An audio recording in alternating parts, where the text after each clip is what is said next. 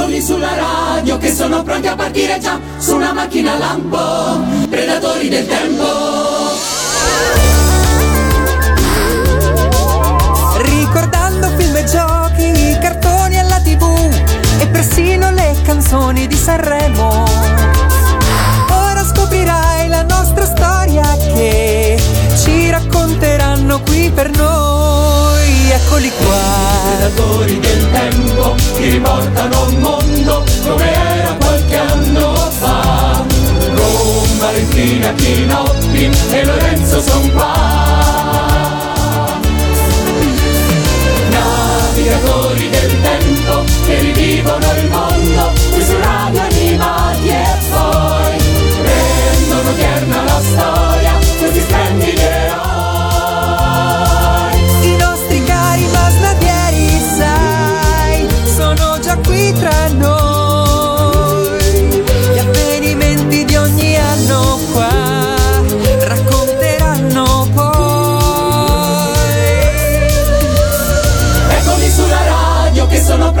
partire già su una macchina lampo, predatori del tempo. Ciao a tutti e benvenuti all'ultima puntata dei Predatori del Tempo. No, tutti in coro. No.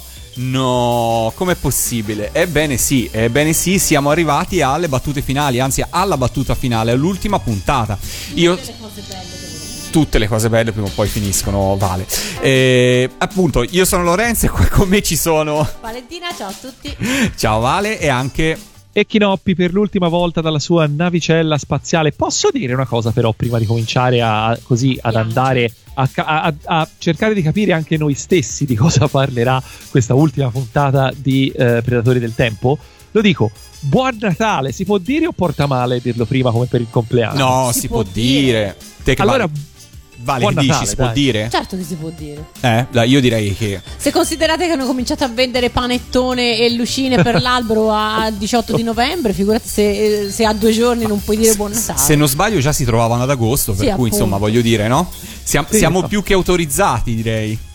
Quindi buon Natale, buon Natale a voi, buon Natale a tutti gli ascoltatori e rifaremo gli auguri probabilmente a fine puntata. E quindi, dato ci siamo tolti questo sassolino dalle ingombranti scarpone dei predatori del tempo, possiamo masnadierare per l'ultima volta tutti insieme allegramente eh, e cercando di parlare di, di- di- di- di- di che cosa parliamo oggi ragazzi? Eh, esatto, è una puntata speciale perché per l'ultima puntata ci siamo detti, ok, abbiamo già raccontato gli anni 2000, però insomma proviamo a fare un viaggio shuffle.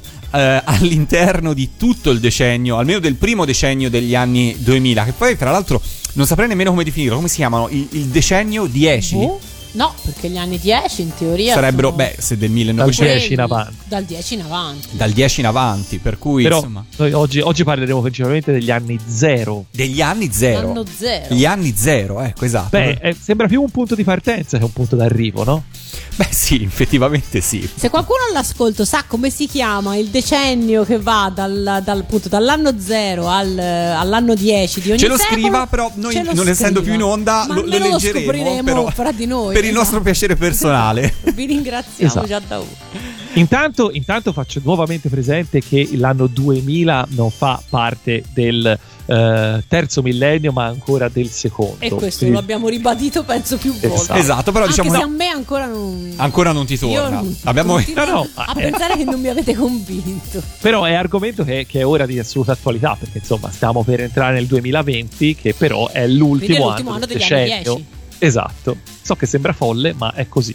Abbiate pietà di me. Vabbè, sì, sì, è vero. È, È vero. l'ultima volta che vi tedio con queste cose, per cui dire. Va bene, va bene. Io direi di ehm, ascoltarci il primo pezzo e poi tuffarci ovviamente in quelli che sono gli argomenti classici di ogni puntata dei Predatori del Tempo e cinema, tv, cartoni, sigle e quant'altro. Eh, facciamolo con uno degli artisti di sigle che forse più degli altri ha rappresentato gli anni 2000, cioè se c'è un'icona delle sigle anni 2000 questa è sicuramente eh, Giorgio Vanni e per farlo io ho scelto un Giorgio Vanni natalizio visto che in questa settimana siamo tutti concentrati per le festività. Partiamo così? Sì,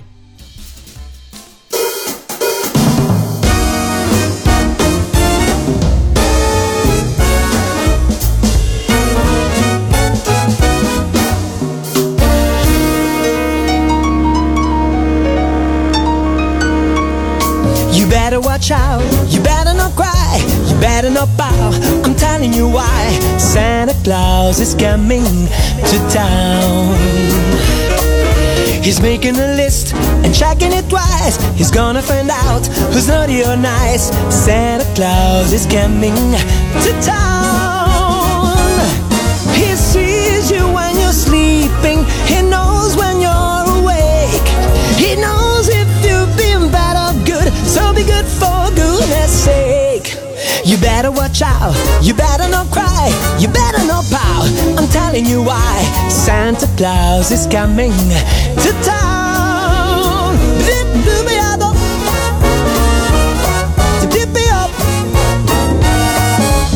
Santa Claus is coming to town.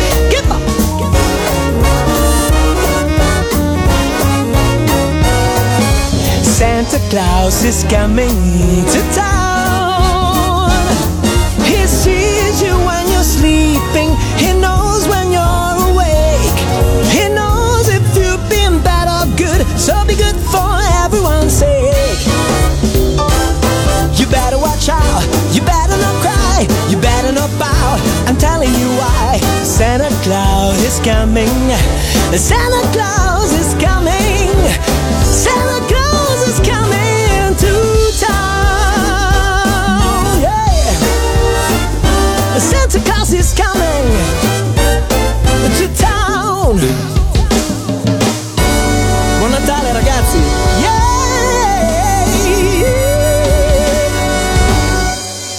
Ed era com'è, com'è che l'hai definito prima, Chinoppi? Giorgio Bublé, Giorgio Bublé, è perfetto, direi. il cantante, il cantante confidenziale. Buon Natale, Stella. E fra le cose salutiamo e facciamo tanti auguri ovviamente anche a Giorgio Vanni, Max Longhi, Daniel Tech e tutta la ciurma della Lova Music e ehm, dicevamo però fra le cose che il Natale in genere ci porta sicuramente ci- c'è tanto cinema, ci sono tanti film perché durante le vacanze di Natale si tende ad andare al cinema un po' di più. Tutti tranne ovviamente il sottoscritto cioè io, che detto da me fa ridere però insomma vabbè fa lo stesso insomma Lo E- dici da spettatore, da spettatore non, non partecipante, no? Come da se spettatore fosse. non partecipante esattamente Come se fosse Quark. Gli esseri umani do- sotto il periodo del Natale tendono ad Tendono andare in questi luoghi strani chiamati cinema, ai quali Mentre invece gli scoiattoli vanno in letargo.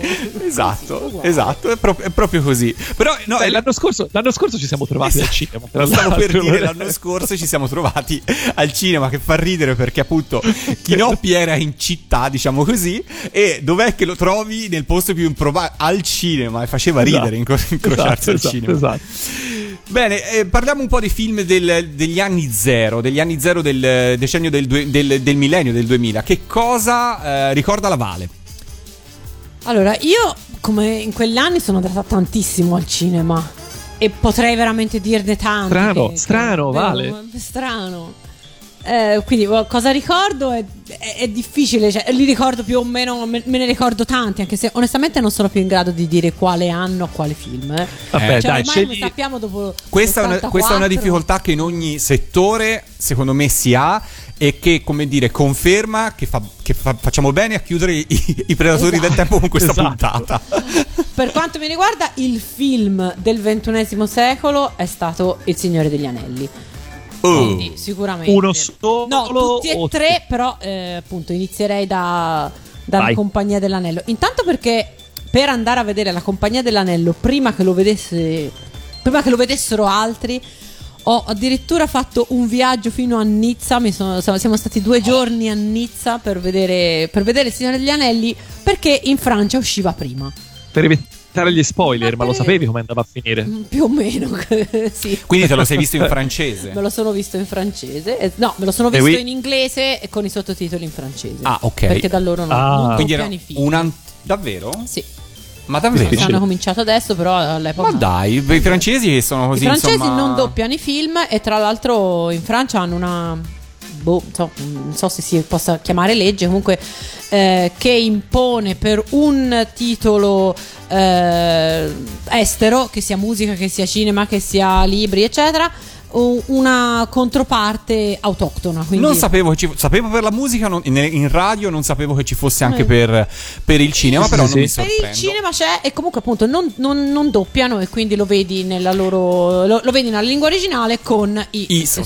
sottotitoli. Ok, quindi sei andata a vedertelo a Nizza. vederla a Nizza, esatto. E poi ovviamente l'ho rivisto anche qui più volte. E ho partecipato poi anche a tutte le varie maratone che sono state fatte negli anni, quindi prima, prima un solo film, poi due, poi tre, insomma è diventato, è diventata un, un vero e proprio lavoro poi andare a vedere il Signore degli Anelli al cinema. Eh, Cosa, cosa posso dire? Allora, intanto io ricordo quando venne fuori la notizia che avrebbero fatto un film sul Signore degli Anelli. Buona parte dei, dei fan dei Tolkieniani. tolkieniani di stretta osservanza eh, in realtà si sentirono abbastanza ma- male.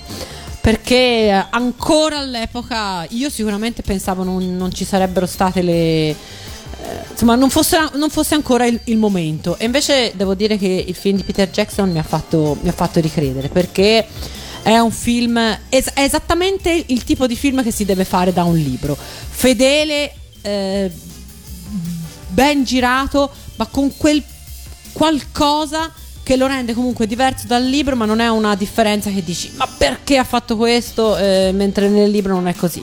Per cui ecco, negli anni d- dal 2000 in poi il- la moda di, di trarre film eh, dai, dai libri è diventata veramente dilagante e questo ne abbiamo già parlato per quanto mi riguarda è abbastanza sintomo di, di scarsità di idee.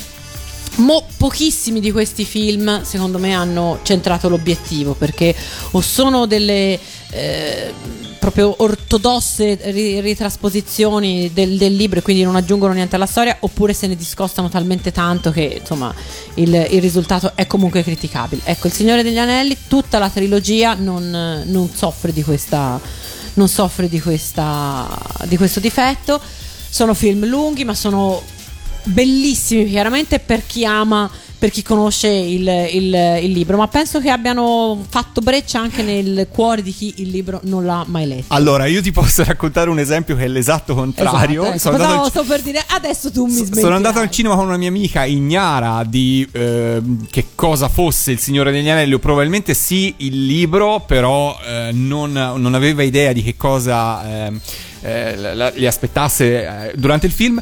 Verso circa la metà, io a un certo punto nel buio della sala mi giro, io la guardo e lei ti odio.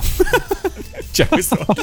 la salutiamo La salutiamo, ciao Kami, e scusami ancora se ti ho portato a vedere, credo fra l'altro il più lento dei tre film, ovvero il secondo, quello con quell'interminabile sequenza con gli alberi che a un certo punto inizia a camminare che è sul fine- finire del film e allora secondo me è più lento il terzo secondo te è più lento Eh. il terzo? Sì. Il terzo, il terzo ha qualcosa come 45 finali. Ah, ecco, Il ok. terzo inizia a finire a metà film e poi ti ti rendi conto c'è ancora 1.20 e che cosa si inventano? Niente, altri finali. altri finali. Vabbè, perché sono tante le storie da racco- che, devo- che devono essere concluse Sì, Però no, comunque secondo me il terzo sì è il più lento fra i tre. Il primo è, è semplicemente un capolavoro, da- dalla musica alla fotografia. Tra l'altro ditemi che quelli sono, sono i film che hanno portato alla conoscenza del mondo, sicuramente nel mio mondo, la Nuova Zelanda, che per quanto mi riguardava era una di quelle Vero. cose che esistevano solo nel libro di geografia, ma tanto non ci si arrivava mai. E quindi... Esatto. e, ne- e nelle e nei mondiali di rugby. E nei mondiali di rugby, esatto. Eh, sport che tra l'altro in quegli anni cominciò a essere veramente molto popolare anche eh, in, in- tutta Italia. eh. Io devo per- dire che non, non ricordo che prima fosse È in, anni, è, è in quegli anni che la nazionale italiana fu invitata a partecipare a quello che prima era il 5 Nazioni e che poi è diventato, diventato il 6 Sei Nazioni. Esatto. No, non che l'Italia faccia delle gran figure solitamente, però insomma già il fatto di Il partecipare fatto che ti abbiano preso in considerazione. Beh, dai, è comunque è comunque una bella cosa. Visto che fa Natale, perché secondo me, oltre a essere parte della colonna sonora del Signore degli Anelli, Enia uguale Natale. Nenia, pensavo dicessi. Io direi di ascoltarcela eh, appunto dalla colonna sonora Made B, dalla colonna Made sonora B. del primo Signore Sì, degli Anelli. E poi continuiamo a parlare un po' di cinema degli, degli anni 00. May it be an evening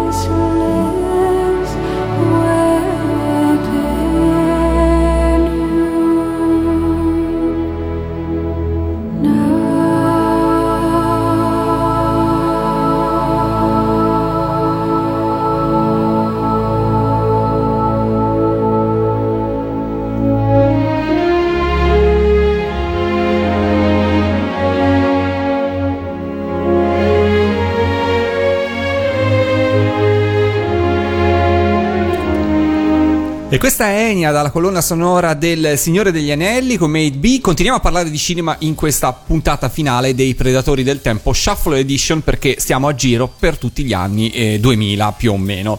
E per quanto riguarda il cinema, Chinoppi, cosa volevi aggiungere? Allora, no, sì, per, eh, volevo un attimino cercare di, di mettere anche il mio parere su, su questo per gli ascoltatori che fossero ancora svegli dopo la colonna sonora eh, del Signore degli Anelli. Allora, ehm, per me in quegli anni il cinema è stato veramente molto importante perché erano gli anni in cui mi interessavo a qualsiasi cosa, andavo a festival, ho visto di tutto veramente e insomma già solo citare qualcosa sarebbe, sarebbe difficilissimo, però ci provo. Dico vabbè, a parte tutto il cinema asiatico e coreano in particolare che in quegli anni ebbe un boom incredibile e cominciarono a fare incetta di premi ai vari festival in giro per il mondo, dei film incredibili. Non vi sto a fare titoli perché insomma se andate a a cercare in rete qualsiasi articolo su migliori film coreani di sempre, ne trovate 4 o 5 a botta sicura usciti tutti in quegli anni, veramente uno dietro l'altro, che da, da lacrimoni a ripensare a che la qualità media del cinema coreano in quegli anni. Poi sono stati gli anni in cui sono nati anche o comunque sono diventati popolari anche registi tipo, che ne so, uh, Christopher Nolan o Wes Anderson, quindi tutti i registi non propriamente mainstream, che lo sono magari diventati un po' col tempo, ma che insomma a me che cercavo di essere un po' un alternativo, eh, piacevano sempre piaciuti molto. E per quanto mi riguarda, A invece, me che invece non ecco, mi interessava essere un'alternativa, penso visti tutti anch'io. Allora, io mi sono Eh, chiesto per oggi, preparando, insomma, finendo di preparare la puntata, mi sono sempre chiesto, ma per chi eh, nella generazione, eh, per noi della generazione, Per insomma, noi vecchi. per noi vecchi, diciamola ci così, non ci intorno, giriamo di intorno, la hai ragione. Vale, Sì. diciamoci la verità. Uno pensa agli anni 80 e pensa a Indiana Jones, pensa ai Ghostbusters, pensa ai Goonies, pensa a E.T., mm, andando un po' più indietro, Guerre Stellari, insomma, ci sono dei film, Il Ritorno al futuro, che è facile che identificano in maniera indelebile un decennio, diciamola così. Però mi sono chiesto chi avrà eh, la nostra età e chi magari fra boh, 20 anni sarà a fare i predatori del tempo al posto nostro su radio animati. Noi li Qua- ascolteremo sì. dallo studio. Quali film Che sono degli amici e salutiamo. Esatto. Quali film eh, ricorderanno di questo decennio? Allora, io mi sono scorso un po' le classifiche dei, eh, degli incassi dei primi anni 2000. Inclusi, scusami, inclusi o esclusi cinepanettoni? Li ho esclusi, ho escluso il cinema, diciamo, il cinema italiano. Sono andato sul cinema internazionale anche perché secondo me, lo dico in generale, grossissimi titoli italiani non ne ho trovati nei primi anni 2000. È vero. E io avrei tirato fuori questi titoli che scorriamo e voi mi dite, sono 10, e voi mi dite se secondo voi, se secondo voi resteranno oppure no. Allora, partiamo. Harry Potter, la pietra filosofale e tutta la saga degli Harry Potter. Sì, resteranno. Secondo me posso sì. garantire. Secondo Sì, me. assolutamente, assolutamente. Poi cinema francese, Il favoloso mondo di Amélie. Mm, Allora, fino adesso ha resistito. 2001, però ti dico la diciamo verità, gli non sono sicura che, che abbia di fronte a sé la carriera di un blockbuster. Perché comincia No. a finire nel dimenticatoio. Le fate ignoranti, No, non credo che resterà, purtroppo. The Ring, The Ring del 2003.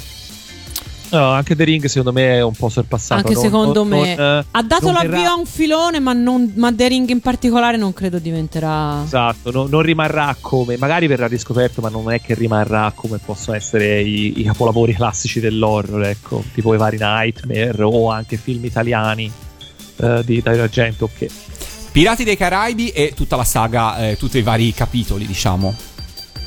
Mm, allora, guarda, io ti direi che penso di sì, però non, non sono proprio sicurissima perché c'è stato il boom eh, qualche anno fa e in effetti, diciamo, i ventenni di oggi sono sicura che, che li, che li hanno visti e li ricordano, però quanto questo ricordo sia, sia indelebile non lo so. Sì. Diciamo Io credo- che io penso di sì, ma non potrei giurarci. Io credo che I Pirati dei Caraibi sia invece un film un po' troppo, una saga un po' troppo intercambiabile con qualcos'altro, cioè la vedo un po' più manieristica rispetto ad altre cose, non ha secondo me abbastanza personalità, anche se insomma quando uscirono i primi il capitano Jack Sparrow diventò un'icona importante, basta vedere quanti cosplay Bravo, c'erano. stavo per dire la stessa cosa. Devi misurare il cosplay di Luca, esatto, per Io sapere però- quanto.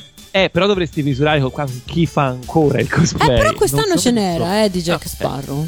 Però devo dire, devo spezzare una, una lancia a favore del primo Pirati dei Caraibi, quello che è uscito in Italia col titolo La maledizione della prima luna, perché è un film veramente, veramente bellino. Sono è un, d'accordo. gio- è Io un gioiellino. un film che mi piace tantissimo. Se fosse uscito negli anni 80 sarebbe a livello di quelli veramente tosti. Va. È, un- è- è molto, molto, molto bellino. Quelli dopo, no. Il primo, assolutamente Il sì. primo anche secondo me, gli altri si perdono. Andiamo avanti, X-Men 2 del 2003 e in generale tutti i vari supereroi degli anni, primi anni 2000. No. sono stati, sono stati importanti Sono perché stati hanno fondamentali, aperto, esatto. Però con- non, insieme, non esatto. resteranno. Non Insieme a, resteranno. loro, insieme a loro i primi Spider-Man sono Esatto, stati molto sì, sì. importanti, però il vero salto di qualità l'hanno fatto poi con, con i film del, del decennio successivo. Ok. dell'MCU. Esatto. Il Signore degli Anelli l'abbiamo citato adesso e credo E di sì, vale sì, questo, dicessi il contrario. questo resta, no, questo resta però indipendentemente dal fatto se è piaciuto a me o no, perché basta vedere da lì quanto fandom, quanto, quanto merchandising, quanto anche ha riacceso l'interesse per, ehm, per il mondo di Tolkien e anche in generale sul fantasy, quindi sì, questo Ok. Il codice da Vinci del 2006. Secondo me come film no, il libro forse, ma il, il film... non- Eppure quando uscì fu. Sì, insomma, ma era, era trainato da. Era, era- pensa quanto abbiamo parlato del libro. quando- No, però- no, è vero, però è vero, ci sono delle cose nel momento in cui escono boh. sono, come dire, eh, ti sembrano immortali, sembrano una di quelle cose che durerà per sempre e poi in realtà svaniscono, no? Però secondo Io in me realtà ti dico la verità, questa percezione non ce l'ho e non l'ho mai.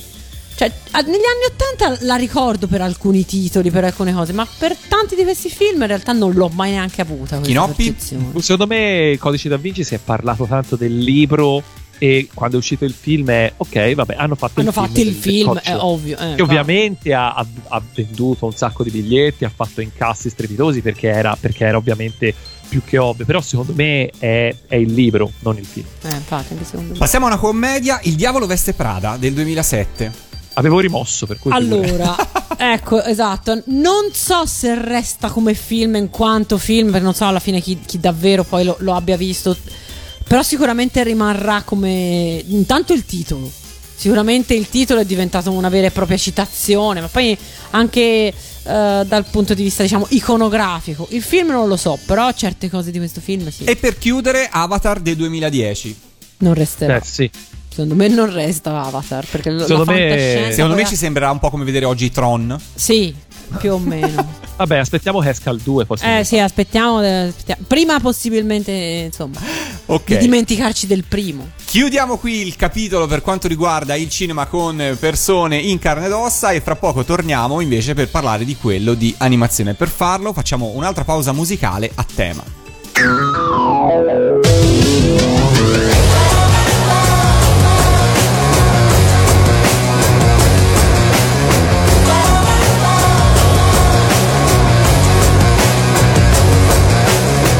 Thought love was only true in fairy tales.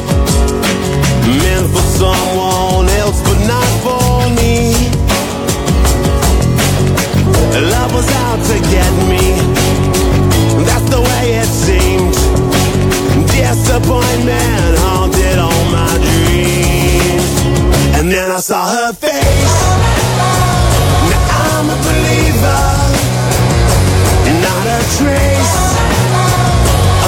In my mind.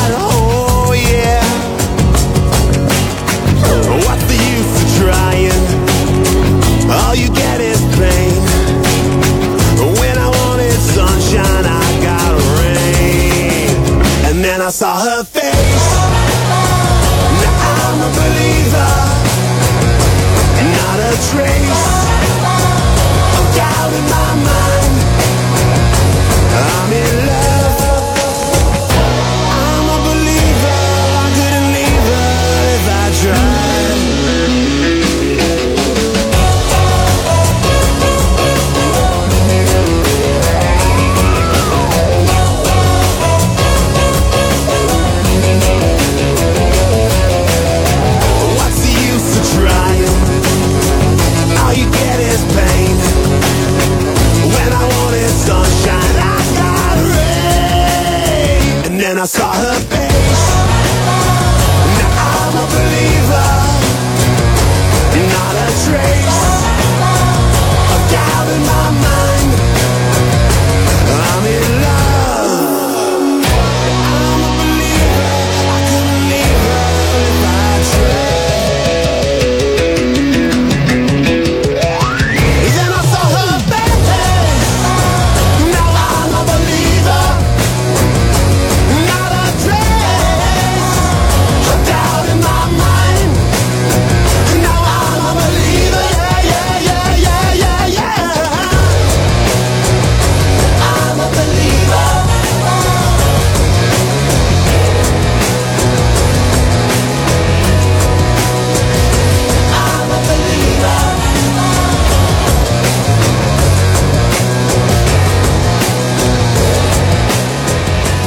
Smash Mouth, I'm a Believer dalla colonna sonora di... Beh, lo diciamo fra poco. Passo la parola a Chinoppi. O il là, salve. Eh, allora sì, eh, passiamo dal cinema in carne ed ossa, anche se insomma, eh, per esempio abbiamo parlato tanto del Signore degli Anelli e lì c'era anche tanta, tanti effetti digitali, se vogliamo, insomma, di carne e ossa ce n'era meno di quello che poteva sembrare.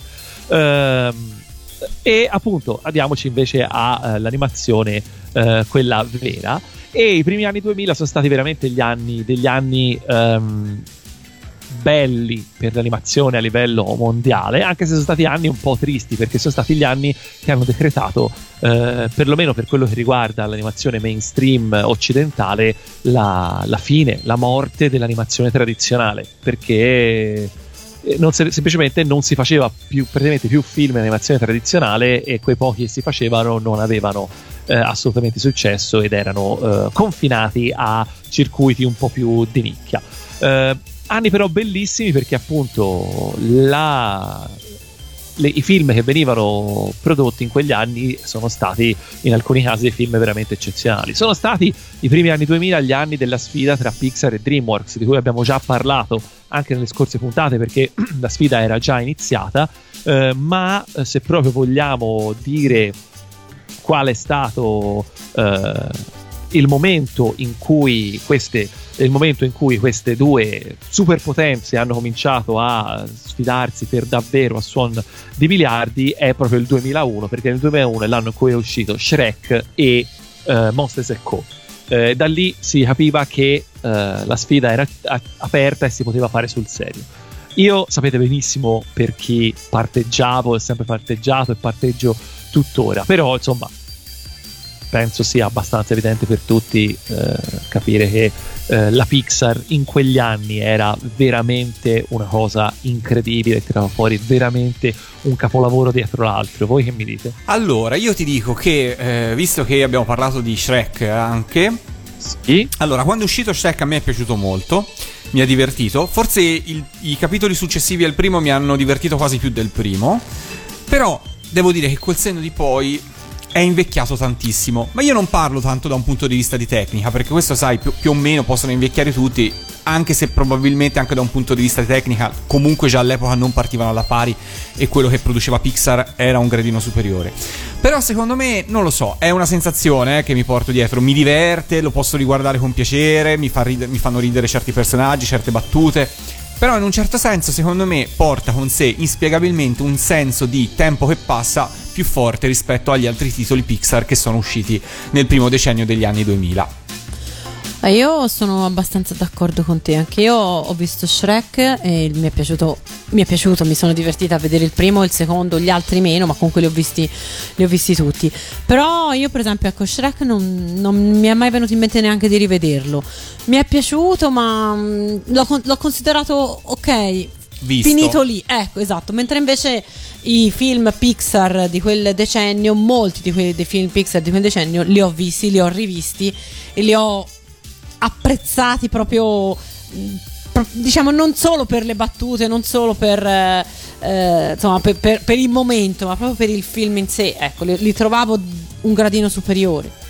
Allora, io dal, dal punto di vista tecnico, per rispondere a quello che dice Lorenzo, in realtà eh, in quegli anni davvero un film che aveva, ehm, che aveva iniziato la produzione anche solo due mesi dopo e che magari si poteva, eh, poteva basarsi su una versione di un software eh, successiva o di un nuovo chip hardware appena uscito, talvolta aveva anche un grosso vantaggio appunto dal punto di vista tecnico su uno, su uno precedente. E alcuni di quei film lì sono sì a rivederli ora sembrano molto molto molto invecchiati. Ehm, però sì cioè secondo me i film Shrek è stato forse il primo che era rivolto agli adulti in un modo diverso cioè mh, era per adulti nel senso che aveva le, le, le- Aveva le citazioni. le citazioni ma non solo aveva anche un umorismo corporale che finora nei cartoni animati non si era mai visto e poi aveva molto citazioni anche di pop culture generale cosa che tra l'altro ehm, co- eh, assolutamente eh, aiuta il film cioè condanna il film a, a invecchiare perché se tu citi cose che sono contemporanee in quel momento il film invecchierà per forza È vero, Mentre- è vero. E questo forse è quello, chi- quella sensazione che mi lascia di film invecchiato. Ecco, forse hai colto che cosa volevo dire effettivamente. Io eh, in quegli anni ho intervistato anche tanti eh, animatori o tecnici della Pixar, quindi quasi tutti, eh, anzi tutti, del reparto diciamo manuale. Però tutti, tutti, tutti ti dicevano che quello che era la cosa più importante ne- per la Pixar era la storia. E la storia è alla base di un film e secondo me questo ha contribuito tantissimo a rendere i film Pixar più eh, duraturi rispetto a quelli delle altre, delle altre, degli altri studios e oltre che a mio personalissimo parere più belli. Eh, film preferito della Pixar in quegli anni? Velocemente? Ratatouille. Eh sì, sì, anche per me. Anche per Sapete- me. Guarda, forse- però è, è un- è una, bella, è una bella lotta. eh, Con? perché veramente. Per chi? eh, chi? Per te vale? Perché per me anche Cars, Wally, ma anche alla ricerca di Nemo, perché per me sono stati dei grandi Sì. film. Però Ratatouille è forse veramente quello che ha quel qualcosa in più. Sapete, sono d'accordo anch'io. Mm, Ah, beh, dai, allora. Davvero? Allora di cosa parliamo? Musica. No, no, Allora, Vale, se me l'avessero chiesto, io, cioè, se- senza saperlo, io avrei detto che il tuo preferito era Wally. Però, Sono stata indecisa in Ah, effetti, ecco, però... però mi fa piacere sentirti dire. Però devo dire una cosa, allora, eh, noi siamo abituati, e purtroppo nella mia, ne- nella mia cerchia familiare, eh, abbiamo, noi due abbiamo l'abitudine di parlare per citazioni di film. E Ratatouille vince Wall-E 300 a 0, quindi Scherzi. stiamo- parliamo così noi, Ok. citando film, e quindi Ratatouille lo citiamo molto più spesso. Eh sì, appunto. Poi, tra l'altro, Ratatouille è un film, è un film sbilanciato, è un film strano.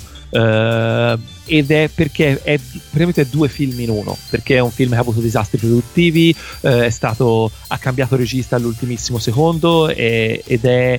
ehm, ed è uno di quei film, come si dice ogni tanto, i film con disastri produttivi possono essere dei miracoli perché se riescono a trovare un equilibrio strambo tra le varie anime che gioco forza rimangono all'interno del film, eh, diventano dei capolavori. E Ratatouille è uno degli esempi secondo me più fulgidi di, questo, di questi miracoli. Ha un, ha un equilibrio stranissimo ma che per quello che mi riguarda funziona alla perfezione ed è forse eh, ci sono stati altri Pixar che mi sono piaciuti. Coco ultimamente mi è piaciuto davvero molto. Eh, Io non l'ho ancora per- visto. È molto bello però ti dico forse Ratatouille rimane il mio Pixar preferito Sì, condivido. E poi io al secondo posto probabilmente anch'io metterei Nemo, almeno fermandoci al primo decennio degli anni 2000, eh, questo lo, lo devo dire. Ma anche Cars, secondo a me, me. ecco, Cars a me...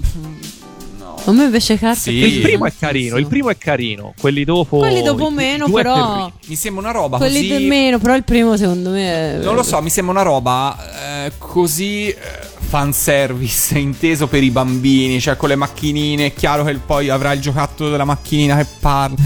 Non lo so, non mi... mm, Vedo che Eh, nessuno di noi ha detto gli, gli invincibili, gli- come si chiamava? Invincibili. Invincibili. Incredibili. Gli incredibili, Incredibili, eh. scusa, sì. Eh, perché infatti. secondo me è bello ma non è il più bello Per me invece è stato uno di quelli più deludenti, ti dirò. a me è piaciuto Mo- mm, Beh, a- ni. Anticipa un po' tu- molti dei temi dei film, dei, dei film di supereroi che poi sono diventati Eh, popolari. però fra i film di supereroi e, e quello, secondo me, boh, Eh, ma io perché i film di film supereroi- di supereroi. Ma perché te conosci i personaggi dei supereroi, Eh beh, certo. mentre invece questi erano personaggi, diciamo, inventati, anche se poi per certi versi sono anche riconducibili ad, anche ad quegli alcuni, ad alcuni. Sì, ok, d'accordo, inventati appositamente per quel film. Ok, ok. Allora io farei... dire cos'è? Mi puoi dire che Thor non esiste veramente? Thor sì. ah, ok. Facciamo un'altra pausa musicale e dal film Alla ricerca di Nemo ascoltiamoci Robbie Williams.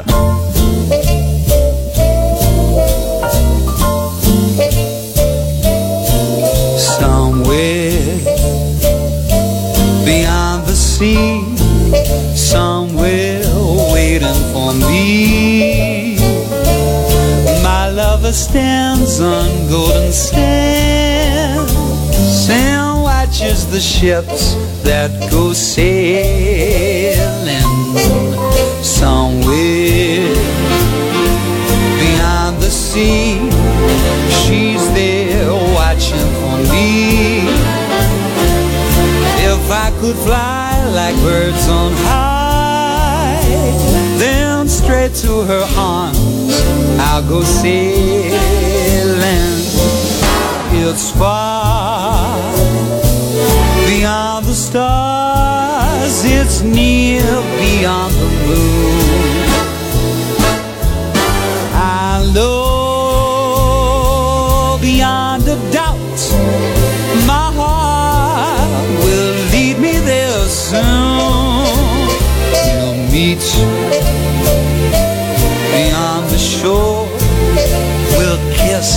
just like before. Happy we'll be beyond the sea. And never again I'll go sailing.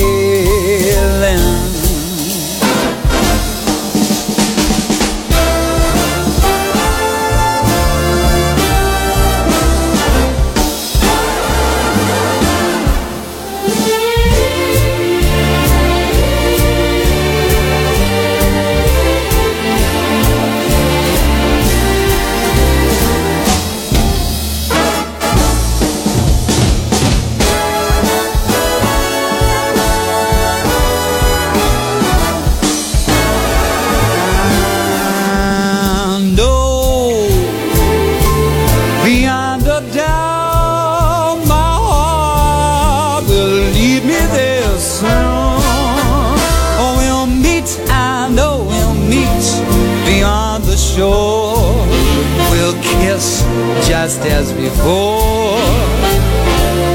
Happy we will be beyond the sea, and never again I'll go sailing.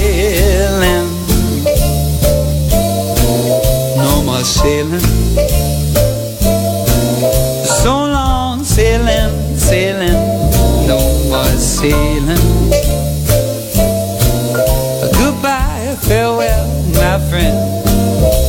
Sailing. So long sailing. No more sailing. No more farewell. Auf Wiedersehen, just to you, you.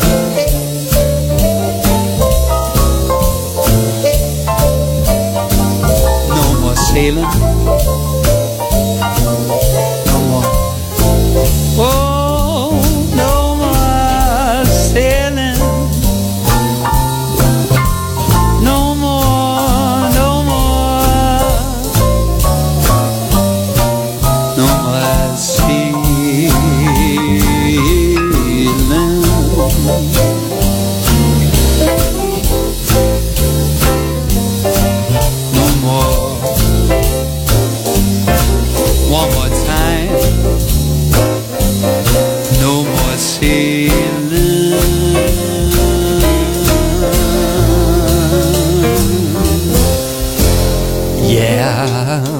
Siamo sempre in atmosfera un po' bublé, un po' Natale. Oh, perfetta, l'atmosfera è perfetta, visto il clima natalizio e Qui continuiamo su Radio Monte Carlo. su Radio Monte Carlo, sì, Nick the Nightfly e con eh, il cinema di animazione eh, non l'abbiamo chiuso perché in realtà da, diciamo, ci trasferiamo, cambiamo eh, continente.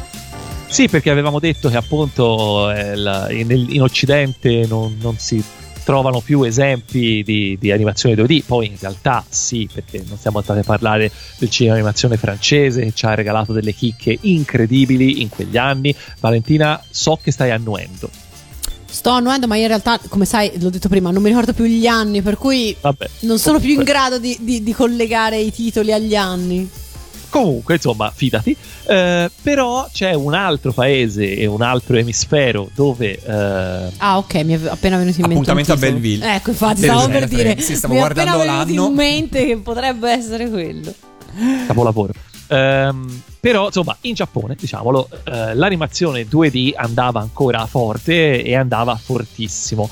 Ehm, allora io l'avevo già accennato varie volte ho detto anche prima che quelli sono stati gli anni in cui io ho eh, approfondito la mia passione sia per il cinema di tutti i tipi ma anche e soprattutto per l'animazione eh, attraverso un metodo semplice ma efficace ovvero cercavo di guardare tutto quanto che mi capitasse quello che mi capitasse a tiro.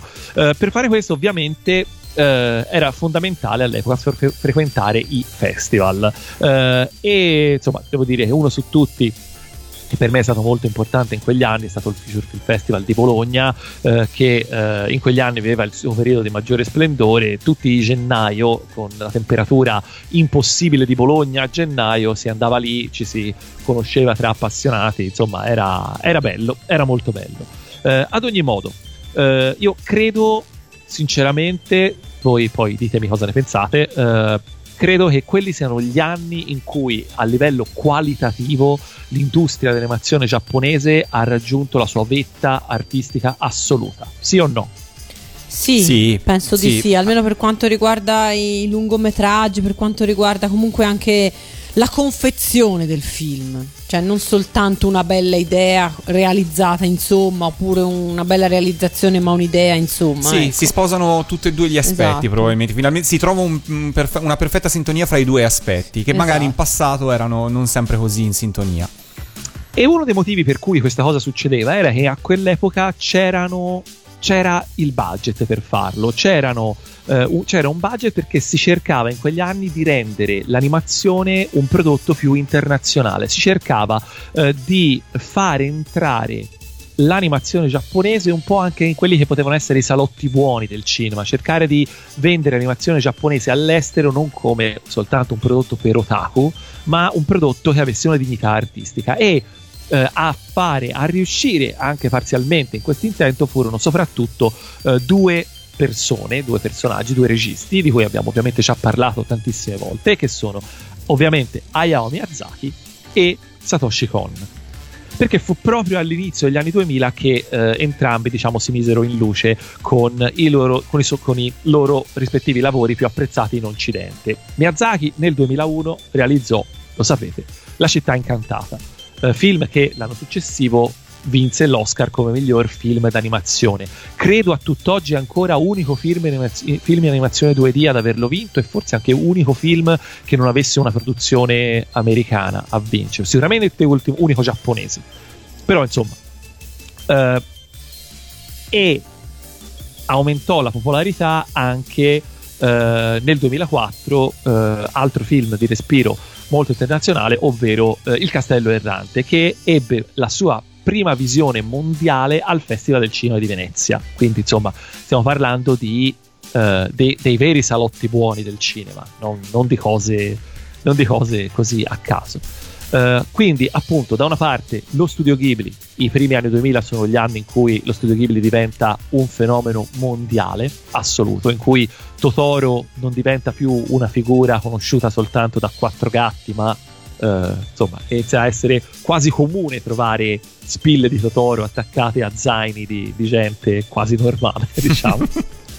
Dall'altra parte, invece, sempre al Festival di Venezia nel 2006, per esempio, debuttò, eh, quindi prima mondiale anche lì per Paprika, eh, il film assolutamente più visivamente grandioso di Satoshi Kon, ma purtroppo anche il suo ultimo, perché eh, insomma, purtroppo eh, il buon Con ci ha lasciato assolutamente troppo, troppo, troppo, troppo presto. Ehm, però Con stesso in realtà aveva già avuto riconoscimenti internazionali in vari festival grazie a Millennium Actress, grazie a Tokyo Godfathers. Eh, erano appunto anni in cui eh, erano riusciti, si riusciva in qualche modo, almeno alcuni anime, erano trattati come film con la F maiuscola e non come prodotti eh, solo per bambini e nerd. E perché questo? Perché erano film con la F maiuscola. E io ora possiamo entrare a fare un discorso su come gli anime siano sempre comunque eh, ci siano dei, dei preconcetti sugli anime e di come non vengano mai presi seriamente in considerazione. Però a me tocca dirlo, certe volte è vero, eh. Cioè, a noi possono piacere animazioni perché siamo abituati, siamo, siamo abituati a dare per scontate alcune cose, ma all'occhio di un critico cinematografico, e poi chi se ne frega della critica, eh, per carità. Però possiamo capire, possiamo capire che certi prodotti che a un appassionato di anime piacciono da morire, per me lo stesso Masaki Yuasa che io adoro, eh, a parte un paio di film, il resto è un po' difficile da piazzare, eh. No, che dici Vale? No, dico che, che hai ragione. Ora, io, secondo me, la critica cinematografica, in generale, la critica, ora, chi se ne frega, non, non sempre, un perché certo comunque, esatto, comunque, insomma.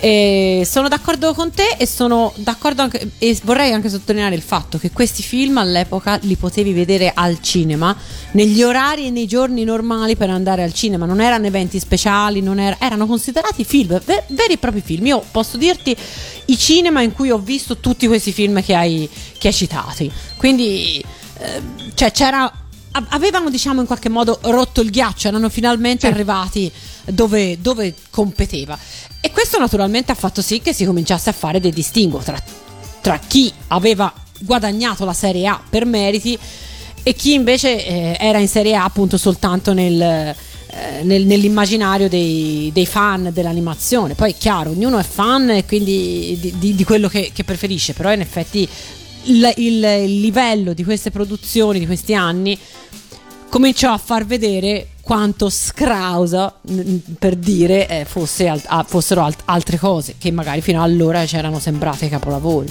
lavori. Comunque, giusto per, per- per, completare un po' il quadro di che incredibile periodo di, di- di animazione fosse, insomma, perché periodo incredibile eh, fosse stato quel periodo per l'animazione giapponese. Eh, allora, ad esempio, nel 2001 era uscito Metropolis, che a me non è che aveva fatto impazzire come film, però era indubbiamente un colossal. Eh, diretto da Rintaro, prodotto da eh, Katsuhiro Otomo, ispirato a lavori di Tezuka che comunque era eh, un autore comunque conosciuto negli Stati Uniti, anche se magari solo per ricordi di alcuni cartoni andati in onda eh, negli anni 70. Ehm, poi eh, il, ehm, il 2004 è stato un anno incredibile perché oltre al Castello Errante uscì Innocence, ovvero il seguito di eh, Ghost in the Shell che visivamente è a tutt'oggi una delle cose più incredibili che siano mai state realizzate. Non so se siete d'accordo. Sono d'accordo, io non, non l'ho particolarmente amato, devo essere sincero. No, troppo cervellotico. Esatto, però. Però Però aveva vis- un- un- visivamente visivamente d'impatto, incredibile. ecco, sì, sì. Infatti me lo Poi- ricordo molto bene come film. Poi uscì Steamboat, scusami, Steamboy di, di, di Katsuhiro Tomo. Secondo me meno riuscito, però anche lì non potevi assolutamente negare che le ambizioni fossero altissime con quel film. Poi a me non è piaciuto proprio per niente. A me non è piaciuto, sinceramente, però. E poi nel 2004 esce anche quello che è probabilmente il mio film preferito di tutti i tempi, ovvero Mind Game di Masaki Uasa, che eh, non ha avuto lo stesso successo eh, mainstream di- di- degli autori che abbiamo detto prima, però è, ha- è riconosciuto universalmente nell'ambito della critica del cinema animazione come il- uno dei film che ha spinto il- l'animazione come, come medium, come tecnica eh, oltre ogni barriera eh, che- oltre la quale era stata possibile spingerla in precedenza, cioè è un capolavoro dell'animazione intesa come forma d'arte e- ed è secondo me una cosa, una, una gioia incredibile per gli occhi nonostante non sia esattamente un film per tutti. Andando avanti, 2006, La ragazza che salta nel tempo, Mamoru Osoda, anche lui, regista che poi diventerà importantissimo. Lui aveva già diretto dei film, però erano dei film dei Digimon, quindi comunque legati a un certo a una certa idea di animazione. Questo invece è un film a 360 gradi, bellissimo a mio parere, forse a tutt'oggi il suo migliore. Ehm, è anche l'anno di Paprika, il 2006. Eh, dei racconti di Terramare, brutto, eh, per carità. Però comunque anche lì È si parla- un'occasione sprecata era i racconti Sì. di Serramare. però anche lì si tratta di fare di un film con un respiro internazionale. Eh, ed è sempre il 2006, esce un altro film incredibile che è Tekkon Kinkrit, che passò quasi inosservato proprio perché è uscito in un anno pieno di titoli, ma Tekkon Kinkrit, ovvero tratto dal fumetto eh, di eh, Taiyo Matsumoto che ha anche vinto a, a Lucca il Grand Prix, il Gran, il Gran Guinigi, eccetera, eccetera.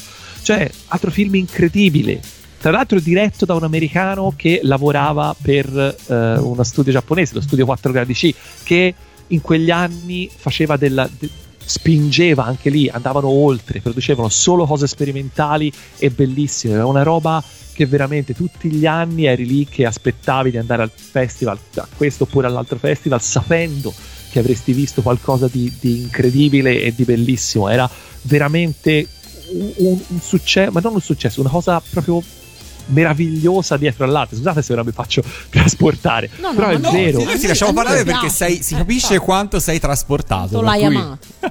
E in tutto questo, e in tutto questo, per non nominare produzioni televisive o magari più indipendenti, perché non rientrano esattamente nel discorso che stiamo facendo, ma anche lì ce n'era di cose eccezionali. Cioè, eh, quindi insomma, sia per il pubblico mondiale che per magari appunto il pubblico più ristretto del- de- del- degli appassionati di, di animazione. Però insomma, eh, parliamo di un periodo in cui l'industria dell'anime si era incredibilmente aperta e si provava a fare cose nuove, si provava a sperimentare, si provavano soluzioni diverse, si provava a raggiungere pubblici diversi. Eh, alcune soluzioni talmente incredibili da, da farti chiedere a, a chi, fosse- a chi fossero rivolti quei film. Cioè, si provava veramente di tutto, di tutto. Purtroppo, però, eh, come tutte le cose belle, come dicevamo prima, eh, non poteva durare per sempre. eh, e negli ultimi anni le produzioni anime sono tornate ad essere molto più omogenee, molto più eh, così. eh, in- indirizzate a un target ben specifico. Ci sono, ci sono eh, ovviamente eccezioni meritevoli, lo studio Ghibli, Makoto Shinkai che comunque sta riuscendo ad avere successo internazionale, eh, però cioè, nonostante a me, a me io ho l'impressione che i tempi siano cambiati. Eh, Anch'io. C'è, c'è sempre un ciclo nelle cose, per cui magari Esatto. tornerà. Insomma, diciamo che in questo momento siamo in una fase calante. Facciamo un'altra pausa musicale. Tu l'hai citata prima, Lucca Comics, e la dobbiamo citare perché negli anni 2000 e più esattamente nel 2006, Lucca abbandona l'area espositiva intorno al Palasport e decide di invadere la città, di invadere Lucca. E nel farlo eh, lo fa anche ovviamente con la parte musicale. E ospiti dell'edizione 2006 furono i Cavalieri del Re che regalarono un concerto indimenticabile al quale eravamo tutti presenti. Che Ovviamente freddo! di cui tutti ricordiamo il freddo, ma anche l'emozione di vedere per la prima volta tutti e quattro in un vero e proprio concerto i nostri amati Riccardo, Clara, Ghio e Jonathan. Quindi io direi per chiudere e per ricordare anche Luca Comics degli anni 2000, che poi sono, sono stati anche gli anni dell'esplosione, eh, del successo proprio eh, commerciale della manifestazione, in cui tanti dei film che poi abbiamo anche visto, magari sono stati poi presentati in anteprima, se ne è parlato, per cui erano anche pane quotidiano per l'edizione di Lucca. Ascoltiamoci I Cavalieri del Re. Ho scelto l'isola dei Robinson. Che ne dite? Vai. Ascoltiamocela. Con grande sorpresa e buoni lampi la nostra avventura incominciò. Il mare in burrasca, i forti venti, il grande veliero affondò. Tutta la notte cercammo gli esenti, ma più nessuno si salvò. E trascinati da forti correnti, finalmente terra si fermò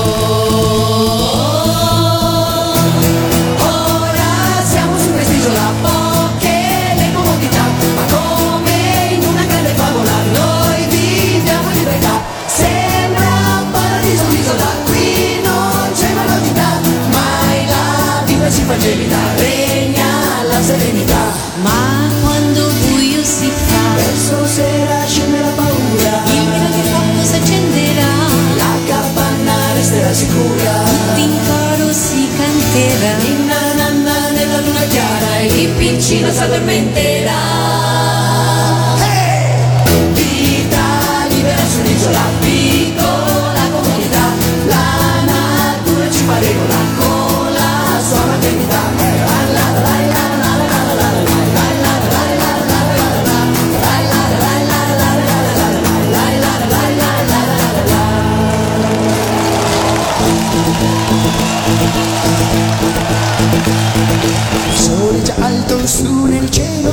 I pappagalli parlano di già. Le trappole pronte attendono a suolo Oggi buona caccia si farà. La pirone scesa in alto mare Quanto pesce porterà. Al campo muore l'ultimo fiore Nel vecchio mondo più si tornerà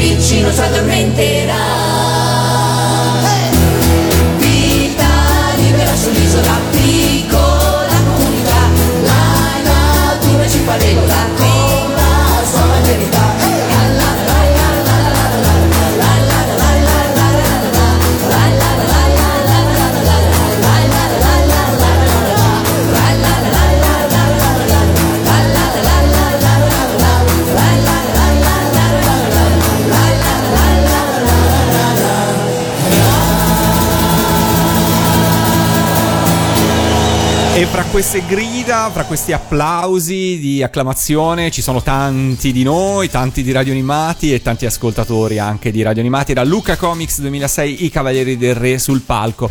E parliamo un po' anche di quegli anni da un punto di vista di manifestazioni, di sigle in particolare. Che cosa succede nei primi nei primi anni 2000? Beh, cambia un po' il mercato, cambiano un po' le carte in tavola. Allora, da un certo punto di vista, con i primi anni 2000 eh, inizia eh, un ehm, lento ma inesorabile declino della posizione predominante di Mediaset.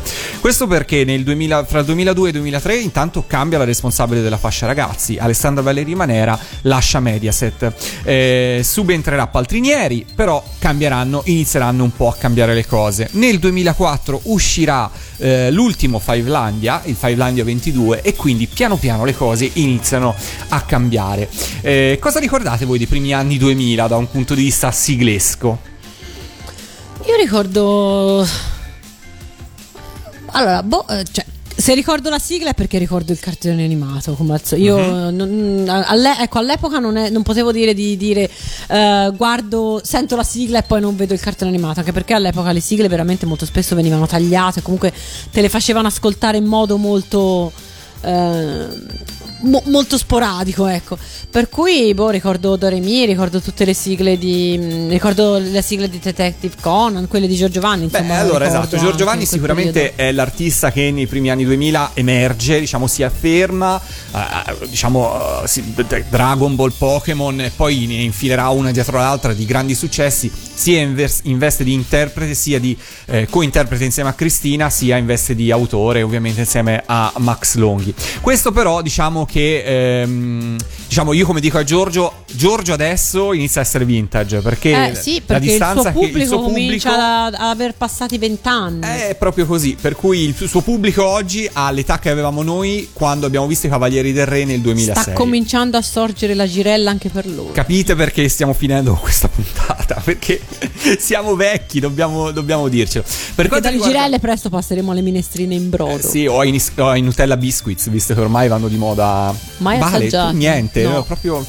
Eh, diciamo, Non riesco. diciamo che dopo. Cosa sono? Vabbè, Ce dopo l'hai la- di là? Dopo ce l'ho, sì, ce li ho. allora c'è. Comunque, venendo a noi, venendo invece a, a quanto riguarda a Cristina D'Avena, eh, appunto diciamo che con gli inizi anni 2000 è un periodo un po' di, di- di cambiamento per Cristina, è un cambiamento perché è legato appunto alla fine di Fivelandia, all'uscita di Alessandra Valeri Manera, ci vorrà un po' di tempo per assestare questo cambiamento e secondo me una tappa fondamentale saranno eh, nel 2007 il concerto con i Gen Boy, il primo concerto con i Gen Boy al Roxy Bar di Red Ronnie a Bologna che sancirà un sodalizio che tutt'oggi va avanti con, con successo e che porterà Cristina piano piano a eh, non essere più considerata la cantante per bambini, perché da un certo punto di vista i bambini che guardano la TV fanno altro, se guardano la TV guardano altro, l'offerta ormai è talmente variegata che è difficile eh, fidelizzarsi in maniera eh, così eh, forte ad un cartone animato solo, di conseguenza alla sigla, per cui lei inizierà a spostare il suo target su ragazzi più adulti o su chi in qualche modo ha vissuto eh, di, di ricordi. Poi per carità si porterà a casa tante altre soddisfazioni, da, eh, mm, anche in tempi recenti eh, le, le sigle per la Disney, penso alla serie legata alla carica dei 101, eh, sigle di Lucca Comics, farà tante altre cose anche nuove Cristina. Però diciamo che inizierà piano piano un, come secondo me a raccogliere anche i frutti del suo lavoro fatto di tanti anni, per cui verranno celebrati i 25 anni di carriera, poi il trentennale, ci sarà Sanremo, ci sarà Duets, ci saranno eh, come dire, tante cose che lei finalmente, eh, tanti frutti che lei finalmente raccoglierà. Cosa dire? Io ricordo, vabbè, sono andata a sentire Cristina con i Gen Boy. eh, appunto, al- al- sono andata a sentirla quasi ogni volta eh, si sia presentata l'occasione in cui lei abbia fatto un concerto eh, qui dalle nostre parti. eh, ricordo anche una cosa ormai tanti anni fa, probabilmente in questo decennio in cui siamo andati a sentirlo io e te. E siamo andati a sentirla io, te e Pellegrino al centro commerciale, quello dietro casa mia. E io per prendere il- una ristampa di non mi ricordo più quale CD stavo venendo portata letteralmente via, Via dalle folle dei bambini. Sì, perché sono gli anni in cui Cioè, Cristina riscopre la dimensione live, no? Per cui si passa eh, insomma, lo era stato per lei importante sul finire degli anni 80 inizi anni 90 nel boom dei telefilm. Poi, diciamo, si era un po' allontanata da- da- dai, dai live, dedicandosi più allo studio, alla TV, Buona Domenica, eccetera, eccetera. Gli anni 2000 sanciscono per lei un ritorno alla grande con i live. Poi arriverà il famoso concerto a Lucca Comics, dove per la prima volta sentiremo finalmente le canzoni di Crimi cantate da lei su un palco. E, e da lì appunto la carriera proseguirà. Chiudiamo questa parentesi dedicata alle sigle degli anni 2000 e alle No, sigle aspetta, di Cristina. aspetta, Però prima Aspetta. Chinoppi ci deve dire qualcosa. Allora, io devo dire che eh, per me eh, quegli anni lì sono stati innanzitutto gli anni del grande boom delle, delle cartoon cover band. Che se prima erano un, eh, un, eh, così, un giochino per pochi, hanno cominciato grazie anche a una piattaforma come Luca Comics, eh, diciamocelo. Eh, lo diceva Gianluca Del Carlo sul palco quest'anno. Questo giochino qui l'ho inventato io. Eh, Eh, ha ragione. Ha ragione. e ha ragione, cioè magari non l'ha proprio inventato, però sicuramente gli ha dato una piattaforma importante. Gli ha dato un Eh. palcoscenico di tutto rispetto. Eh, assolutamente, comunque- assolutamente sì.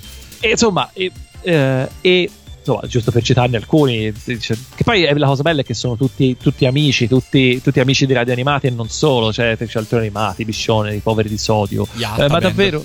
Davvero, gli Atme, davvero citarli. No, è impossibile. se- davvero ora, so- per citare proprio quelle che c'erano nei Molte non ci sono anni. neanche più. Vabbè, Eh, restano in vero, programmazione su radio animati, ma non ci sono più gli Wata, boh, ne possono essere famosa squadra la mente di. Tetsuya, con cui abbiamo fatto un sacco Eh, sì. di I concerti. Miwa, i Banana Split, cioè tutti veramente eh, musicisti e persone chi- chi- eccezionali a modo loro. E devo dire che nel- per quanto riguarda però le sigle, eh, una cosa che succede nel- verso la fine degli anni zero ed è importantissima è che eh, nasce una radio di cui non so se avete mai sentito parlare, una web radio anzi, che si chiama come, Ra- Radio Animati. Che nome è Radio Animati? Sì. Del genere? Beh sì, effettivamente in questo decennio c'è anche la nascita del- di Radio Animati. Il- ufficialmente il primo gennaio del 2008 in realtà eravamo attivi diciamo in eh, prove tecniche di colore dall'estate del 2007 però insomma ufficialmente primo gennaio 2008 dal garage delle feste di Radio Animati dove per tanti anni sei andato in onda anche tu caro Chinoppi ti Sì. ricordo Andati in onda tutti, ri- ricordiamo brevemente le caratteristiche dello stu- del, Del primo garage. studio di Radio Animati com'era? Freddo terribile. Era freddissimo d'inverno e caldissimo d'estate. Eh, Scomodissimo, non ti potevi alzare che da qualsiasi parte battevi, avevi paura di, di rovinare qualcosa. esatto Tra l'altro, senza possibilità di, di farci niente, cioè pu- tutte le stufe che potevi prendere, i ventilatori, era completamente inutile. Sì, no, le Esatto. stufe le potevi mettere, però dopo pochi istanti avevi l'effetto kebab. E per se cui avevi... soffrivi di claustrofobia era proprio il massimo. Esatto, eh, vabbè, Però. Però, tanta magia è stata creata all'interno. Tanta magia, sì, tante co- Poi devo dire che tante cose sono. Cioè, hai detto no, non so, Microsoft è nato in un garage, Google è nato in un garage, Amazon è nato. Quindi va, speriamo che porti bene. Io sto più comoda così, però. Eh, lo so. Sinceramente, perché ricordo. Lo so, lo so. Facciamo una pausa musicale, dai, chiudiamo questa parentesi sigle, ascoltiamoci una sigla di Cristina degli anni 2000, giusto per chiudere questo argomento. Magica Doremi, Melody Symphony, Magica Doremi, Eufonia, Magica Doremi, Symphony Melody, Magica Doremi, Eufonia, Magica Doremi, Melody Symphony, Magica Doremi, Eufonia, Magica Doremi, Symphony Melody, Magica Doremi, Eufonia. La vita è una magia con una melodia suoni già do re mi. Perciò ti basta un niente, un attimo fuggente per trasformarti così. Magica Doremi, Melody Symphony, Magica Doremi, Eufonia. Sai che ogni notte un suono, una durata, un tono, do re mi fa solo sì. Prendi la tua bacchetta, muovila con suonerai lì per lì.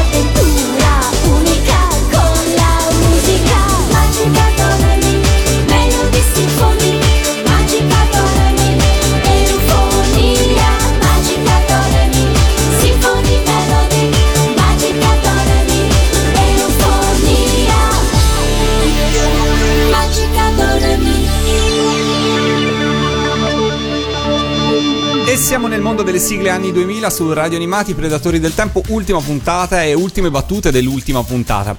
Andiamo velocissimamente su un altro argomento, ovvero il Festival di Sanremo. Eh, speravate di esservene Il liberati. questore, il questore. Il questore, il questore. Però, vabbè, io devo, devo confessarvi una cosa: che insomma, io nelle puntate precedenti mi sono dilungato molto no, sul Festival di Sanremo, quindi ho raccontato tanti dettagli. Insomma, l'ho fatto sembrare una cosa lunga, complessa, no? Che insomma, per ricordarlo ci fosse bisogno di sviscerare tutte le canzoni. Però, quando mi sono trovato a realizzare questa puntata, ho detto: ma come faccio adesso? A raccontare il Festival di Sanremo, almeno dieci anni del Festival di Sanremo in poco tempo. Quindi ho deciso insomma di, di mettermi così d'impegno e di realizzare un condensato per cui in 4 minuti e 20 io vi farò ricordare i 10 anni del Festival di Sanremo. Volete accettare la sfida? Vai. La- l'accettate? Chinoppi l'accetti? Assolutamente sì. E allora vediamo se in 4 minuti e 20 secondi riesco a farvi ricordare quello che secondo me c'è da ricordare dei 10 anni di Sanremo dal 2001 fino al 2010. Ecco qua. 2001. Presenta la Carrà per la sua prima ed unica volta. Elisa scopre la lingua italiana e vince con Luce. Siamo luce le novità vincono i Gazzosa, ma gli Hanson Made in Italy non dureranno molto di più e persino Turu Turu Turu di Francesco e Giada avrà più successo di loro. Sto turu, turu, turu nella testa. 2002. Torna Baudo, vincono i Mattia Bazar, ma restano di più Dimmi come di Alexia Dimmi come posso fare per salvare il mio cuore. e Salirò di Daniele Silvestri. Salirò, salirò. Le nuove proposte vedono la vittoria di Anna Tatangelo con pochissimi voti di scarto rispetto alla sfortunata Valentina Giovannini al secondo posto. Così doppiamente facili. 2003. Sempre Baudo alla guida del festival. Alexia vince veramente ma non ha l'eco dell'anno precedente. Va bene così.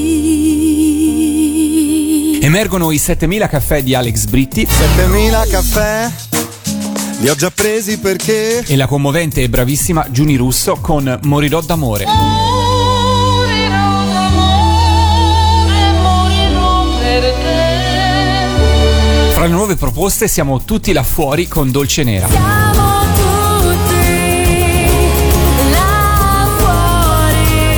2004 arriva in extremis Simona Ventura a condurre, unica gara fra big e giovani, anche perché c'è il boicottaggio delle case discografiche in disaccordo con il direttore artistico Tony Renis. Dimmi quando, quando, quando. Per la prima volta il festival viene battuto negli ascolti dalla concorrenza su Canale 5 con il Grande Fratello. Vince Marco Masini con L'Uomo Volante. Le ali di un uomo volante. 2005 Paolo Bonolis presenta per la prima volta ed istituisce circa 25.000 categorie diverse per far sentire tutti un po' vincitori. Alla fine però il vincitore assoluto sarà Francesco Renga. Ma anche fra i non finalisti troveremo uno dei grandi successi di quell'anno con i Negro Amaro. Usami, straziami, strappami. 2006 presenta Panariello e la scenografia pare realizzata da Taffo. Vince Povia con Vorrei avere il becco, ma per fortuna è il degli zero assoluto a restare nella testa degli spettatori. 2007 torna Baudo e fa piazza pulita di tutte le inutili categorie. O si vince o si perde. E Simone Cristicchi vince regalandoci delle rose. Ti regalerò una rosa, una rosa rossa per dipingere ogni cosa. Mentre Fabrizio Moro lo farà per i giovani invitandoci a pensare. Pensa, prima di sparare, pensa. 2008. Per l'ultima volta Baudo conduce quella che ad oggi è l'edizione meno vista di sempre del festival, battuta addirittura dai Cesaroni su Canale 5. Vincono Gio Di Tonno e Lola Pons con eh, il copia e incolla di Sei nell'anima di Gianna Nannini. Sei nell'anima. Perdutamente mia. Casualmente scritto da eh, Gianna Nannini. Fra i giovani si piazzano per primi i Sonora. Chi? I Sonora. Chi? Vabbè, andiamo oltre. Eliminata Loredana Bertè perché il suo brano non risultò inedito. E lei la prende benissimo. 2009. Riecco Bonolis, per fortuna senza stravolgere troppo il regolamento questa volta. Il televoto fuori controllo proietta la gara nelle mani di scatenati adolescenti pronte a votare i loro idoli dei talent show. Vince quindi Marco Carta. Sarai la forza mia. Ma fra le novità ricordiamo con più piacere la vincitrice Arisa Sincerità. Che supera l'altrettanto brava Malika Yan. È arrivato il tempo di lasciare spazio. 2010, quarta donna a presentare Sanremo, ovvero Antonella Clerici. Ancora una volta un ex amico di Maria, Valerio Scanu, vince e ci ricorda di voler fare l'amore più o meno ovunque. A far l'amore in tutti i modi, Al terzo posto Marco Mengoni, fresco della sua vittoria ad X Factor. E con questo è tutto per il riassuntone di Sanremo dal 2001 al 2010. Perché Sanremo è Sanremo. Allora, ce l'ho fatta? Bravissimo. Prova superata? C'ho il fiatone per te. Beh, insomma, questo è quello che insomma, vi, vi basta ricordare per eh, questi dieci anni di Sanremo. Voi, insomma, in questa carrellata rapidissima vi siete ricordati di qualcosa in particolare? Io tutte. Ora, il particolare. Non cioè, ricordo, eh, non, non mi ricordo più quando è, ma mi ricordo la scena dei, dei- dei musicisti dell'orchestra che tirano gli spartiti per protestare per la vittoria, non mi ricordo chi. Eh, allora, quello è successo più volte, in particolare è successo quando sono arrivati i secondi eh, Pupo con Emanuele Filiberto. Ah, ecco, sì, sì, è vero, è vero. Esatto, per cui insomma sì, ci sono stati Vero. tanti tanti tanti tanti episodi mh, su Sanremo. In generale quello che si può dire è che Sanremo degli anni 2000, eh, come dire, transita il cambiamento televisivo e entra nell'epoca dei talent. Questa secondo me è la vera, la vera, la vera novità, per cui insomma attraverso una fase di declino, poi di si- declino forte perché abbassare Sanremo a livello dei talent in- per- senza aver niente contro i talent eh, però secondo me Sanremo doveva, doveva deve continuare a essere un punto d'arrivo non, Sì, non le- la rampa di lancio Dovrà- cioè, avrà bisogno di qualche anno per prendere il giusto tiro nei confronti dei talent. I primi anni, 2000 i primi anni insomma, fra il 2009 e il 2010 sarà un po' fagocitato dai talent e da questo exploit del televoto che un po' coglie di sorpresa, diciamo così. Beh, E- non che lo sapessero, voglio dire, ci avevano già provato nel tempo e non potevano. Eh no, di infatti, solito avranno bisogno da- di trovare cose l'equilibrio. strane. Sì, infatti, infatti, infatti. Allora, io direi di chiudere questo- questa parentesi rapidissima del Festival di Sanremo e eh, poi ritrovarci qua. Per farlo, ascoltiamoci una sigla che a noi probabilmente vecchietti non dice molto, però insomma, se nel 2008 mi pare Sanremo viene battuto addirittura da una serie televisiva, significa che il pubblico ha voglia di altro. E questa serie televisiva ti ricordo che te l'ho ricordata io questa sigla il che era quasi, era quasi impossibile le statistiche erano tutte contro di me Ascoltiamoci la sigla dei Cesaroni.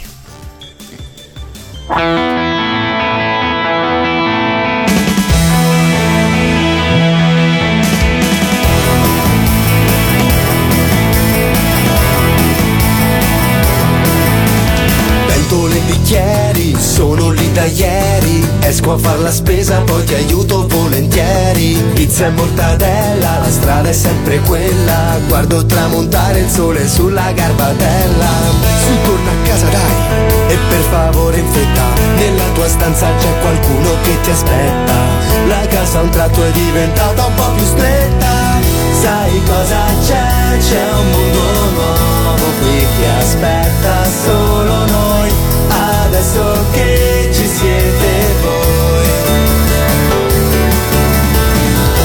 Sai cosa c'è? C'è una girandola che ruota intorno a me Se non si ferma c'è un perché Perché soffiamo insieme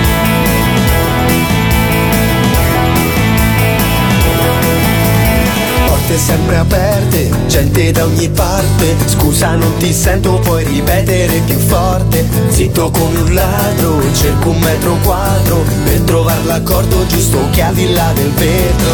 Mi scopri che cos'hai, hai voglia di parlare? Sapessi quante cose io ti vorrei dire Ma è ancora tempo di sorridere e tacere. Sai cosa c'è, c'è un mondo nuovo qui che Adesso che ci siete voi. Sdraiato al sole con lo sguardo perso ad indagare il blu Lo abbasso, rido e ci sei tu. In sette si sta bene Da soli non si cambia mai. Più stretti si sta bene Da soli non si cambia mai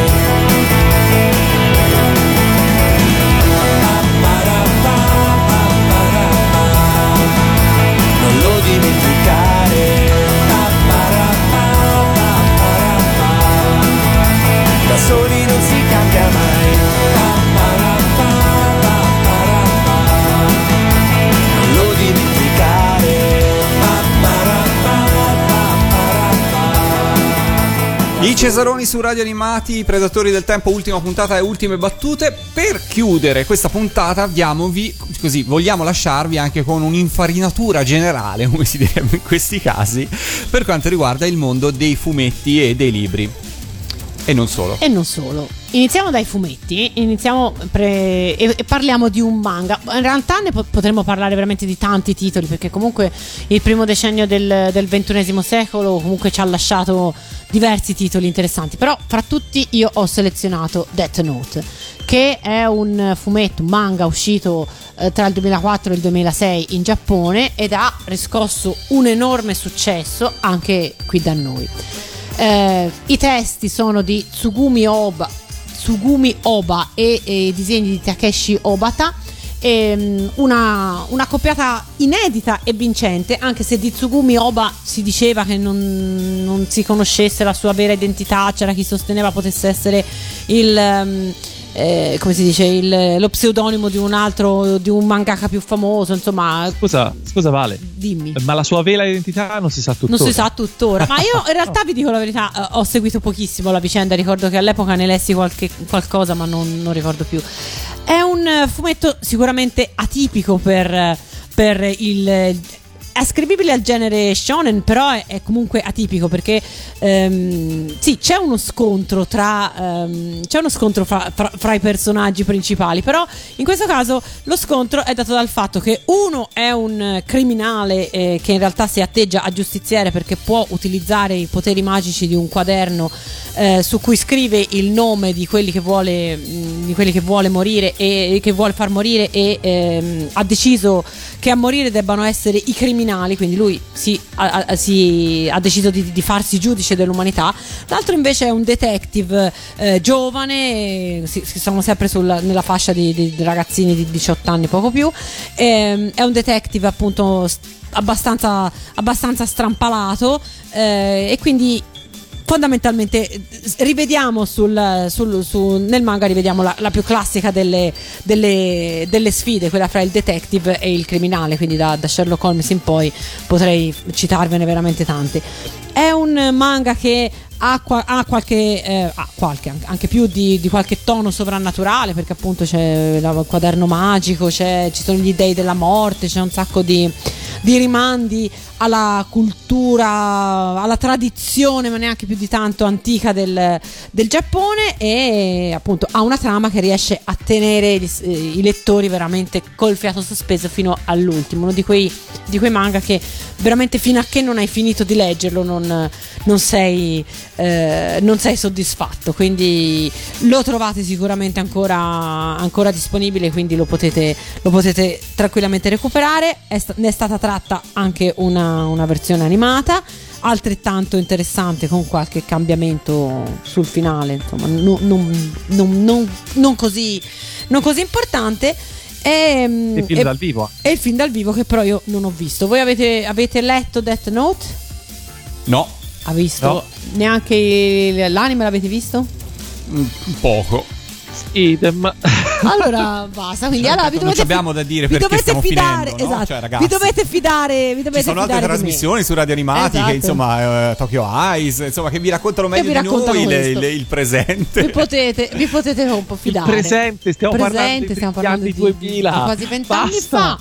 Eh, per No, quanto riguarda Scusa un attimo, Vale, a proposito, di, a proposito di, di fumetti, però non possiamo non citare un altro eh, grande capolavoro uscito in Italia in quegli anni, anche se in Giappone è iniziato nel 99, ovvero eh, 20th Century Boys, che ha portato il nome di Naoki Urasawa nell'Olimpo degli autori dei mangaka sia in Giappone che in Europa perché lui insomma, ha vinto un sacco di premi in Italia, negli Stati Uniti, in Francia, eh, eccetera. Eh, rappresenta per me quel, quel fumetto in particolare che io ho amato alla follia rappresenta eh, come eh, si, come si può rovinare si possa- tutto all'ultimo come si può volume. rovinare tutto con, con un finale Esatto. È per quello Oh. che, che ho scelto che ho scelto Death Note e non quello. eh lo so secondo me però però il è finale incredibile. Eh, lo so. Però tanto è, tanto è forte il dolore in questo caso perché fino a tre quarti si trattava di un'opera veramente straordinaria Eh, però insomma, fortuna buona è che Urasawa continua a scrivere, ha scritto altro, sta scrivendo ancora, per cui insomma, prima o poi indovinerà un finale eh, a garbo. Bene. Bene. Tornan- rimanendo su- sulla carta, rimanendo sulla carta stampata, parliamo di libri. È l'ultima volta che mi è permesso farlo, quindi lo farò. Il, il dec- il primo decennio del- degli anni 2000 è caratterizzato da una invasione quasi molesta, possiamo dirlo, di fantasy, che si tratti di ehm, riscoperte, ristampe epigoni più o meno dichiarati dei, dei grandi maestri, il, eh, quello sembra essere il genere che va, che va più di moda. E per questo io in realtà citerò un, fi- un libro che non è un, un fantasy ma che è fantascienza perché anche in, quegli anni la fantascienza ritorna a essere un, un genere letterario visitato, scritto e raggiunge dei, dei livelli decisamente, eh, decisamente alti e se Dio vuole almeno quell'onda lì ancora non si è esaurita perché anche anche il decennio successivo ci farà conoscere dei veri e propri capolavori. Io però vi consiglio la lettura della ragazza meccanica ehm, romanzo di, di un autore eh, americano di nome Paolo Bacigalupi, nonostante il, il nome, eh, uscito nel 2010 e arrivato in Italia con un ritardo veramente quasi epocale perché problemi di diritti ne hanno comunque impedito la, la pubblicazione. Un romanzo che ha vinto non so più quanti premi, praticamente tutti quelli disponibili per quanto riguarda la, eh, la narrativa di genere eh, sono stati assegnati alla ragazza meccanica, The Wind Up Girl.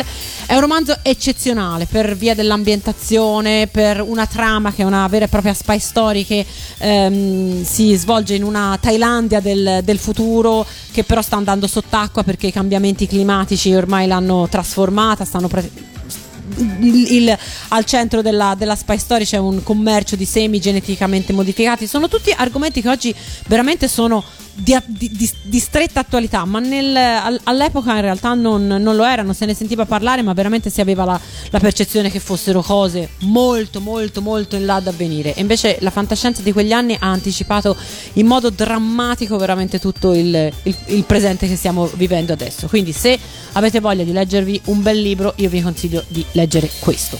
Sai che mi hai convinto? Vai. Sai che mi ricordavi un po' Conan? C'è qualcosa di Conan in, in questo libro, no? Eh, No, mi veniva in mente Industria. ah, no, no, non pensavo- Detective Conan. pensavo- No, no, no. Quando io sono Ah, vecchio. sì, sì. eliminato. Eh, No, Detective. Eh, allora, sì, ehm, allora Conan appartiene a una fantascienza anni 40-50 che ormai è, de- è decisamente superata, però in qualche modo sì, forse un, un legame si può trovare col, col romanzo da cui è tratto Conan. Bene, bene. Bene. Grazie, grazie della dritta. Ragazzi, siamo arrivati in fondo? O mi sono dimenticato No, no. qualcosa? Siamo arrivati in fondo. No, vabbè, non siamo riusciti a parlare di tanti degli argomenti di cui eh, avevamo parlato nel corso delle quante? Tre stagioni ormai dei Predatori del Eh, Tempo, sì, due e mezzo. praticamente Eh, sì. sì. Abbiamo, siamo partiti Eh. nel 77, giusto? Ebbene, Sì. ci fermiamo prima, Sì, ci sia prima, tardi. Prima di diventare inutilmente ridicoli. Eh, no, eh, però sì, insomma, non potevamo parlare di tutto in questa ultima puntata, era ovvio, anzi, siamo riusciti anche a non essere troppo autoreferenziali ed autocelebrativi, cosa che mi sembra eh, un successo, dai, tutto sommato. Eh, io sono triste che questa, che questa trasmissione finisca, Eh, voi? Anch'io. Eh sì, però d'altra parte gli anni an- sono finiti. Sapete che comunque tra questa e le versioni precedenti e le trasmissioni precedenti andiamo in onda da 5 anni. Esatto. Non male. E sapete che grazie ai podcast ormai siamo immortali. Cioè, nel senso che in qualsiasi momento chiunque ci può trovare e ascoltare finalmente in versione completa, con tutte le canzoni dentro e quant'altro. Eh, ovunque. E stiamo andando fortissimo eh, sul, ehm, nelle varie classifiche dei podcast. Davvero? Sì, Davvero? Sì, sì, sì, Intanto assolutamente. Viva. scopro che esiste una classifica dei podcast. Eh, visto, visto vale. Ci abbandoniamo il 2010 con i podcast, per cui insomma è così. Va bene, allora ragazzi, per Dai. chiudere, nel ringraziarvi ovviamente di questi cinque anni insieme, nel dire che poi chissà che cosa potrà accadere Radio, Anima- a Radio Animati va avanti, noi tutti siamo qua nei dintorni, per cui insomma eh, tante altre cose ci aspettano. Io direi di chiudere con il brano con cui tutto è partito. Se vi ricordate bene, nel 77 avevamo scelto questa sigla E se vi ricordate di questo, vuol dire che veramente che è stato un po' così un, un- piccolo tormentone per la prima parte dei nostri episodi perché insomma se con ehm, Yatta ho imparato a dire World Masterpiece Theater, con i Predatori del Tempo io non sono riuscito ancora a imparare il titolo della trasmissione a cui Jocelyn aveva dedicato questa sigla. che Non l'ho proprio mai saputo. un peu d'amour. Eh, Mi fermo qua, no, lascia perdere. No, non ci Luna posso- Park. Luna Park, sì, ok. mi fermo qua, mi fermo qua. Beh, beh, beh, era- eravamo- per il 99,99% della trasmissione Lorenzo era riuscito a non rendersi ridicolo nell'ultimo secondo di trasmissione Per Lorenzo rimanere, per rispettare la, tra- la tradizione. Esatto, ce l'ho fatta. Chiudiamo qua, ci salutiamo con Jocelyn, con Prendi un fiorellino ovviamente. E Prendilo. Prendilo. Ci sentiamo presto, restate su Radio Animati ovviamente e buone feste. Ciao ciao. Ciao.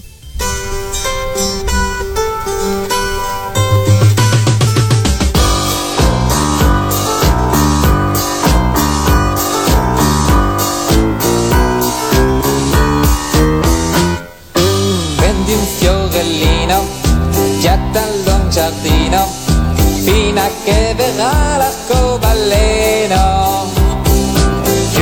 Gli occhi e pensa che c'è Jocelyn vicino a te, che il tuo desiderio avvererà. Prendi un fiorellino, scegli un più carino, posalo sul letto della mamma. Quando lei lo scoprirà, certo ti sorriderà e un po' di più lei t'amerà.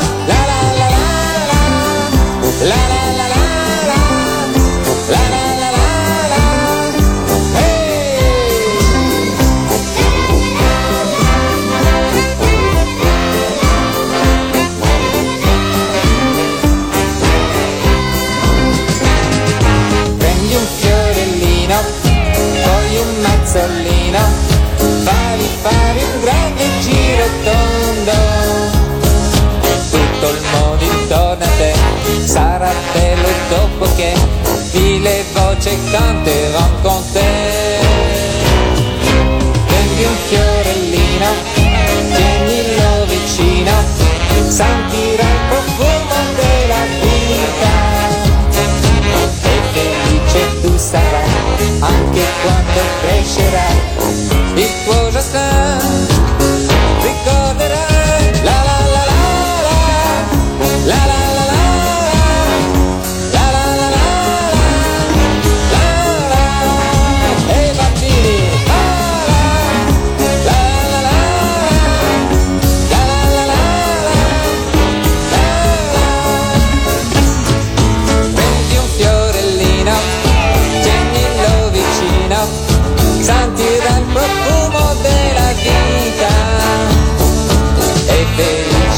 sarà, abbi quando crescerà.